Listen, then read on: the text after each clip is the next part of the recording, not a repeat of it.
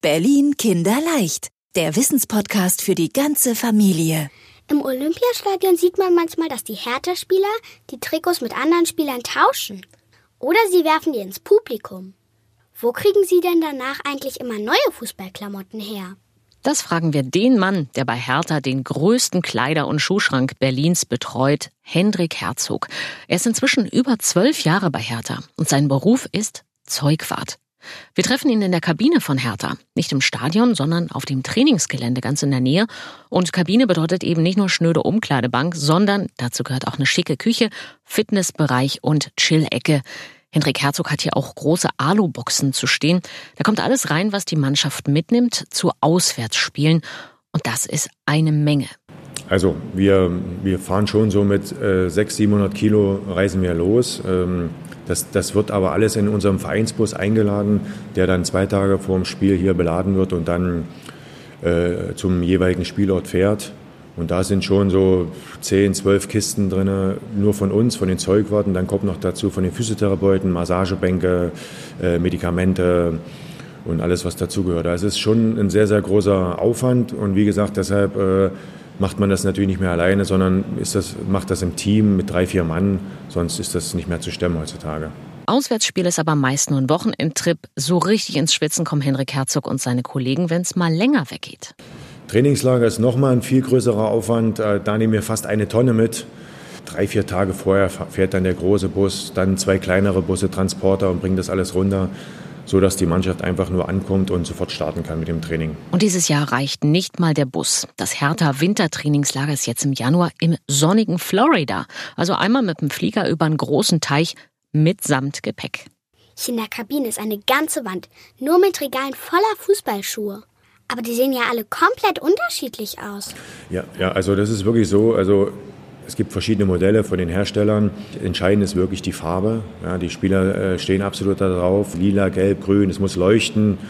Und das finden halt die Spieler toll. Meist gibt es so nach drei Monaten ein neues Paar für jeden Spieler. Deswegen reicht es eigentlich auch, die Schuhe ein bisschen mit Wasser sauber zu wischen. Schlimmer leiden die weißen Stutzen. Nach zwei Spielen sind die meist so verdreckt, dass man die ersetzen muss, sagt Hendrik Herzog. Nochmal zu den Schuhen. Da sieht man kleine Kürzel. Buchstaben sind hier drauf. Daran kann das Zeugwart-Team erkennen, wem welche Schuhe gehören. Aber eigentlich wissen die das irgendwann auch so. Die Schuhgröße hilft jedenfalls nicht so gut beim Merken, denn die meisten im Team haben ungefähr Größe 44. Per Schellbrett aber eindeutig nicht. Der ist eine Ausnahme. Das sieht man gleich. Der Per hat eine äh, 7,5, ich glaube, das ist eine 41. Das ist schon äh, sehr klein. Die erkennt man sofort, ne, die Schuhe. Ne?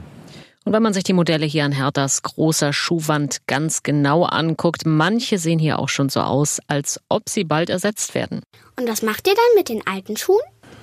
Ja, die, die Schuhe, die werden in der Regel nehmen die Spieler die mit und verschenken die natürlich auch. Vor der Trainingskabine stehen regelmäßig auch äh, Fans, die natürlich dann die Schuhe äh, bekommen. Und die Trikots, das ist so, dass die ähm, Spieler mehr oder weniger nach dem Spiel auch ihre Trikots behalten. Die verschenken sie dann auch an, an Angehörige oder im Stadion. Und deshalb müssen wir in der Regel nach dem, nach dem Spiel immer nachflocken, heißt das. Also hinten die, die Nummern raufflocken und pro Spiel sind immer 20, 30 Trikots weg und die flocken wir nach. Also da geht nichts kaputt, die sind einfach weg. Es gibt bestimmt immer große Freude bei den Fans, die so ein paar Originalschuhe oder ein Trikot ergattern können. Hendrik Herzog hatte übrigens vor 20 Jahren hier bei Hertha schon seinen Platz in der Kabine, damals aber nicht als Zeugwart, sondern als Spieler. Zwei Jahre hat er für die Hertha gespielt, Ende der 90er. Vorher auch bei Schalke, Stuttgart und sogar bei der Nationalmannschaft der DDR ganz früher. Nach seiner Zeit als Fußballer ist er in den Zeugwartberuf gewechselt, den er heute hat. Ist da eigentlich auch schon mal was richtig schief gegangen?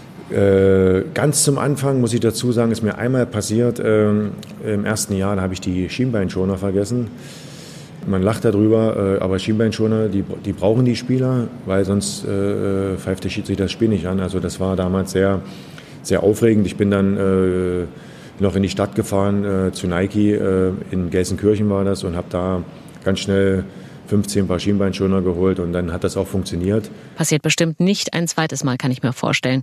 Fürs Trainingslager hat jeder Spieler frische Hosen, Trikots, Unterbuchsen, Schuhe, Stutzen und Schienbeinschoner. Hendrik Herzog hat mit seinen Kollegen wirklich ganz akribisch den Inhalt der riesigen Alukisten zusammengestellt. Ach so. Und viel Erfolg euch in Florida. Berlin Kinderleicht, der Wissenspodcast für die ganze Familie.